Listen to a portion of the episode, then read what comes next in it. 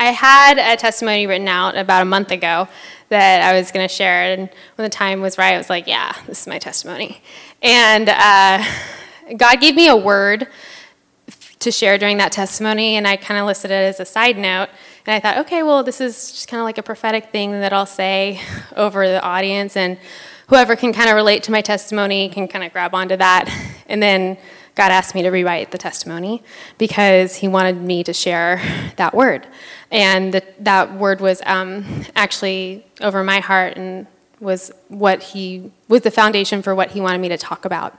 So the word was you may have gossiped in the past out of fear and insecurity, but the Lord is here to tell you that you are not a gossip. You are a storyteller. You are here to spread the good news you have a way of articulating matters in such a convincing and passionate way that people will listen to what you have to say, and you are here to glorify God.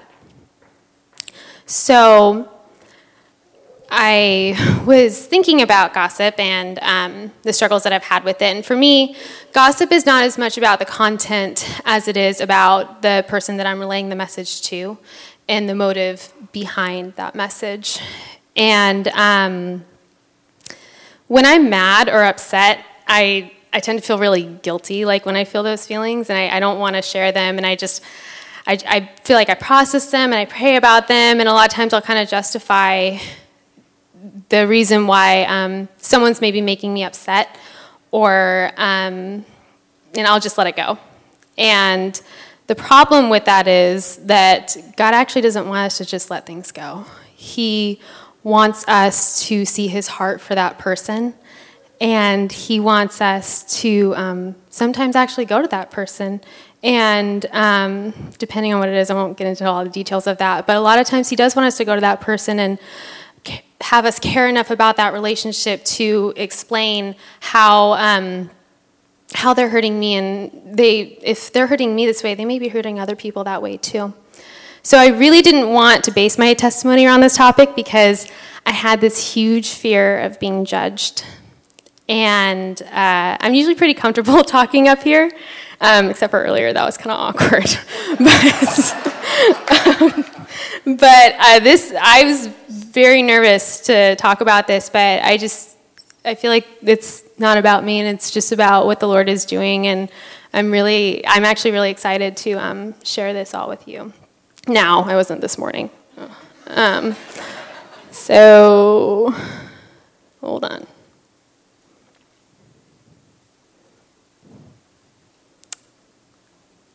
Um, so I was afraid of being judged. I was um, I was afraid that you guys were going to look at me when I said I'm going to talk about gossip, and that was going to be part of my testimony. And say, yeah, I can just look at that girl and just, I can just tell just by looking at her and just by the way that she talks. Like, she's struggled with that. Like, she just looks catty. and if you thought that, there's no judgment. Because I may have thought the same thing. And I have had that same judgment against myself. Um, but I want you to be really honest with yourself in the way that you look at others right now. And um, that's and the reason why i'm going to ask you to be really honest with yourself and the way that you look at others is because that's the way that's exactly what god's been doing in me. And that's exactly what he's been asking me to do during this time um, in order to take back joy in my relationships. So eric said i've been around for a while. I've been attending epic life for about five years.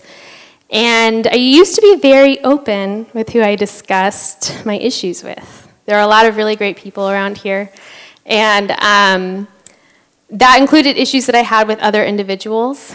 And um, I can honestly say that I didn't realize that I was gossiping. I um, came from a culture where it was all very normal, and it was just that was just how you expressed how you were feeling, and that was just how it was done. And um, I learned the very hard way that that's not normal, and that that kind of behavior is very poisonous to a community.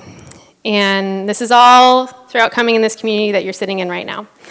Um, and I would get so insecure about my relationships that I would communicate all my feelings, all my frustrations, all of my hurts in a huge effort to just be affirmed.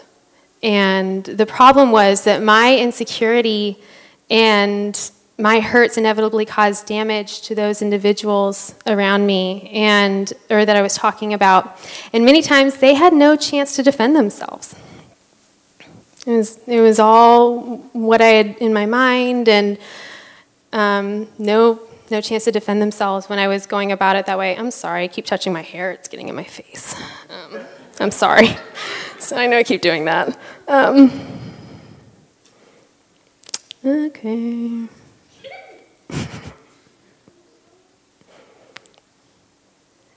So I repented of that and I changed up my system. And unless someone plays a role in helping me find a solution, then I make it my best effort to go to the person directly that I'm having an issue with. Um, so you may be asking yourself, okay, cool, Jen, you repented, changed your system, changed up your ways. Um, so what's the issue? And the issue is that I was still engaging in a very extremist black and white um, mindset in the way that I looked at others. And even though I wasn't fully expressing it through my words, it's, it's what I was battling internally. And uh,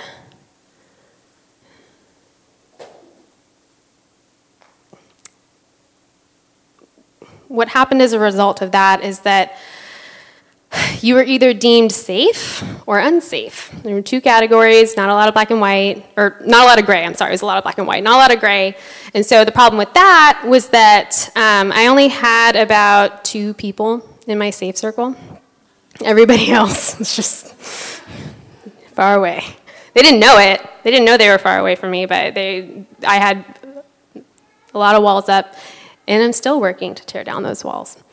Um, and so, I mean, even if everything that I had built up in my mind may have been true, um, it it doesn't matter because at the end of the day, that's not the way that God created them. And I was just mentally taking down these people who were hurting me and who had hurt me in the past. And um, what happened was that what happened from me discrediting them was that you know, the Bible says that we are judged according to our own standards. I was judging myself pretty heavily, couldn't do anything right, nothing. It's a very dark and lonely place. Um, this is all very fresh, and I this is very raw, and I just want to share with you guys where I'm at right now. Um, so I'm not saying don't have boundaries. Um, boundaries are biblical, judgments are not. Um, I have boundaries. They haven't been kept very well, obviously, with this black and white mindset. But um, the only place that I've found in the Bible um, when it comes to judging is judge the fruit of a person's life. And then they're not, the Bible's not saying judge that person, it's saying judge what their life is producing. And because at the end of the day, we all need Jesus. Like, me without Jesus, doesn't work. Me without Jesus equals suspicion. Me without Jesus equals a lot of not great stuff. And um, so back to judgments, I ask myself, why do I do this? Why do I judge to protect myself? And the answer is just that simple. I judge because I want to keep my heart safe. And um, two and a half years ago, I started battling really severe anxiety and depression and first started off with the anxiety and it led into depression. And guys i tried everything. I went to counseling i read books. I was actually on antidepressants for a short time. Um, and over time I, I just had to look at like when did this start? And it started when i started judging leaders in the church for hurting me. It started when i started judging people in the church who are hurting me. And so my testimony is not one of overcoming all of this, but one of God giving me revelation.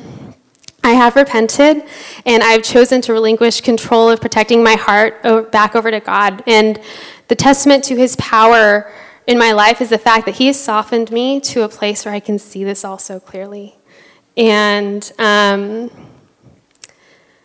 my passions are being restored. Um, I'm closer than ever to feeling consistent joy and peace again. This and this depression and anxiety, I still battle it, sometimes daily. And it's a choice to keep moving forward and to stay in this community around people who I've known for five years. and been through a lot together.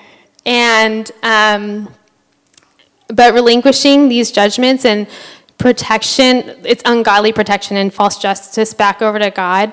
Um, it's the beginning of a very freeing process. And so I'm trusting God that He's got me. And so um, I am just here humbly speaking before you and just saying that I am an imperfect leader. I don't have it all together. I'm broken, but I'm a woman after God's heart. And every year I choose a word for the year. This year was, and I make it, I uh, use it as a declaration. This year was, I chose the word bold, and I had to face some things that seriously scared me half to death. So scared. Um, and like looking back, I'm just like, wow, those things that I thought were mountains, like they're just ant hills. Like God had me. And even though it didn't feel good, and it didn't even feel good right after, honestly. like it's taken some time. But um, so God gave me a word for this year through a dream. And God will seriously just meet you right where you are. And He's not going to meet you and be like, hey, Jen, so um, you know you've been kind of messing up in this area, and I really want you to be over here. Like, no, He's going to meet you. He's going to partner with you. He's going to communicate with you in a way that you understand, in a way that your heart understands, and He's going to walk with you to that destination. That's the kind of God that I serve. That's the kind of God that you guys serve too. And so He gave me this dream of, is anybody in cheer? Anybody? Yes, thank you. Yes, yes, and amen. Yes. Okay, great. So there's a, in this dream I did a stunt. This is where they lift someone up, and I was the person they were lifting up, and it was a flyer. And um, I did what's called a liberty, and it looks like this. Just visual for you guys. Um, and so I looked up, I, I immediately felt like it was a word from the Lord, and I looked it up, and I was like, what does liberty mean? and is the state of being free within society from oppressive restrictions imposed by authority over um, imposed by authority on one's way of life, behavior, or political views, the power or scope to act as one pleases. And so in 2016, I am declaring that it is a year of liberty. The enemy will no longer have authority over my relationships. I am choosing to challenge old thought patterns and mindsets that have deprived my heart of love I am moving forward, allowing God to protect my heart. He's gotten that back. And I'm standing amidst the battles, and I'm surrendering all judgments to the Father where they belong so that I can live freely the way that God has created me to be. So thank you for listening, and I love you guys.